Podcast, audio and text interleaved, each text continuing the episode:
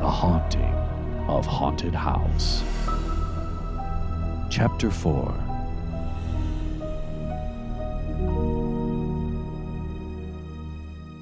Rejoining our troubled family, we enter deep into the bowels of the haunted home. Through corridors and passageways, we find ourselves in a dark, mysterious basement.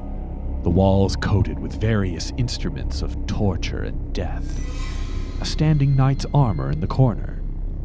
Ed is strapped down to the face of a guillotine, the blade swaying back and forth, inching closer and closer to slicing him open.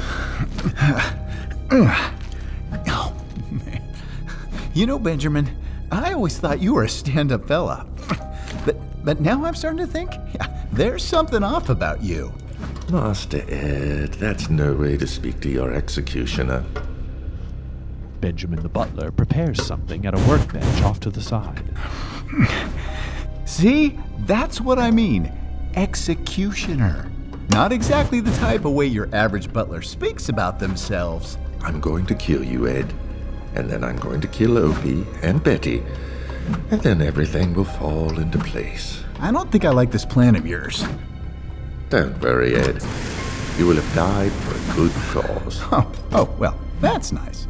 Just then, the blade swipes against the tip of Ed's belly. Hey, that hurts. Ow. You know, you're the worst butler ever. Suck it in, suck it in. You got this. It's no use, Ed.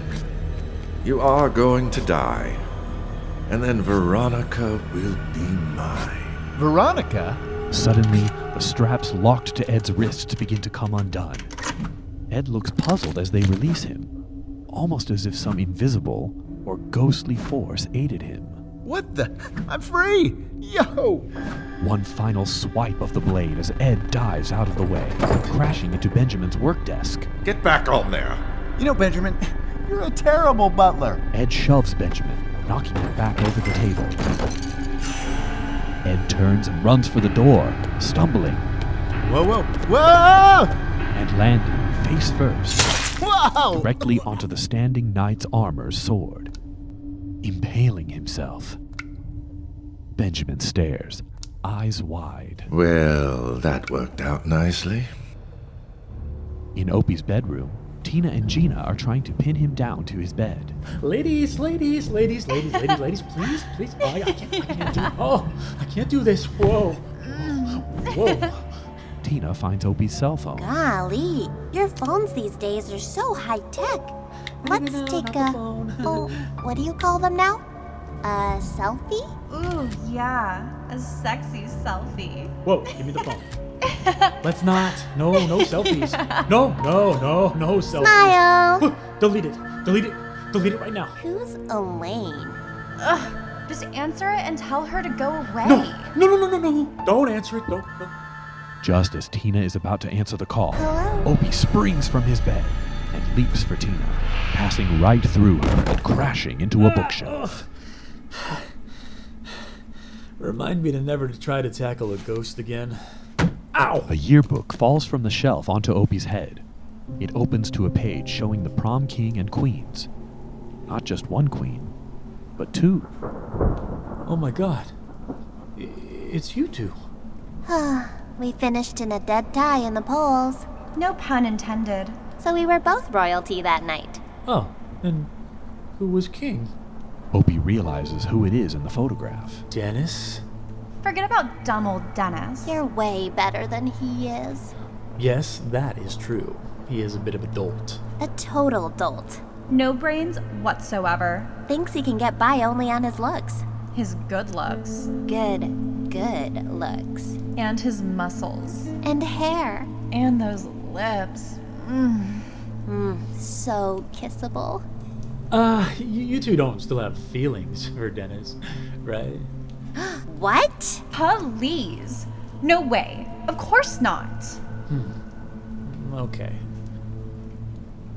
Back in the basement, Benjamin is still elated over Ed's untimely, accidental death. Well, it didn't go exactly according to plan. But at the end of the day, a success is a success. What's a success? Benjamin turns and sees, hovering over his own dead body, the ghost of Ed scratching his head, confused. Why do I feel so floaty and weird? No. Please, no, you're dead. Hey, speak for yourself, pal. This can't be happening. Oh, crap. I'm a ghost too? this sucks. There has to be some way to fix this. Benjamin races to an old bookshelf and pulls down a tattered book. It looks ancient, evil. Many sections marked with bookmarks. Benjamin flips through. Hey, what's that book? Benjamin doesn't answer. Ed notices the title printed on the front of the book The Book of the Eternal Dead. This doesn't sit well with Ed. Ed snatches the book from Benjamin. Okay, whatever you're up to, I'm not having it. Now, give me that. Hey, you try to kill me, I take your book. I'm out of here. Ed takes off in a dash, racing down a dark corridor. Benjamin fumes. Get back here! Where do you think you're going? Benjamin swoops down the corridor in pursuit of Ed. Meanwhile, Betty and Dennis growing hot and heavy. More, Dennis. Don't stop. I don't get tired, baby. I'm dead. Oh, yeah, Dennis. Oh, yeah, Oh. Tina. Tina, Um, who? you just yelled out Tina. Uh, no, I didn't. Yes, you did. Are you sure? Oh, I'm sure. And I'm pretty sure I know who that is, too. Baby doll, she means nothing to me.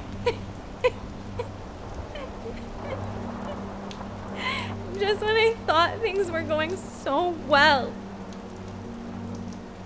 I mean, the whole you being dead thing was tough, but this hurts so much more. The front window of the house is thrown open. Betty, Dennis, get in here now. What does that small fry want? Something must be wrong. Come with me.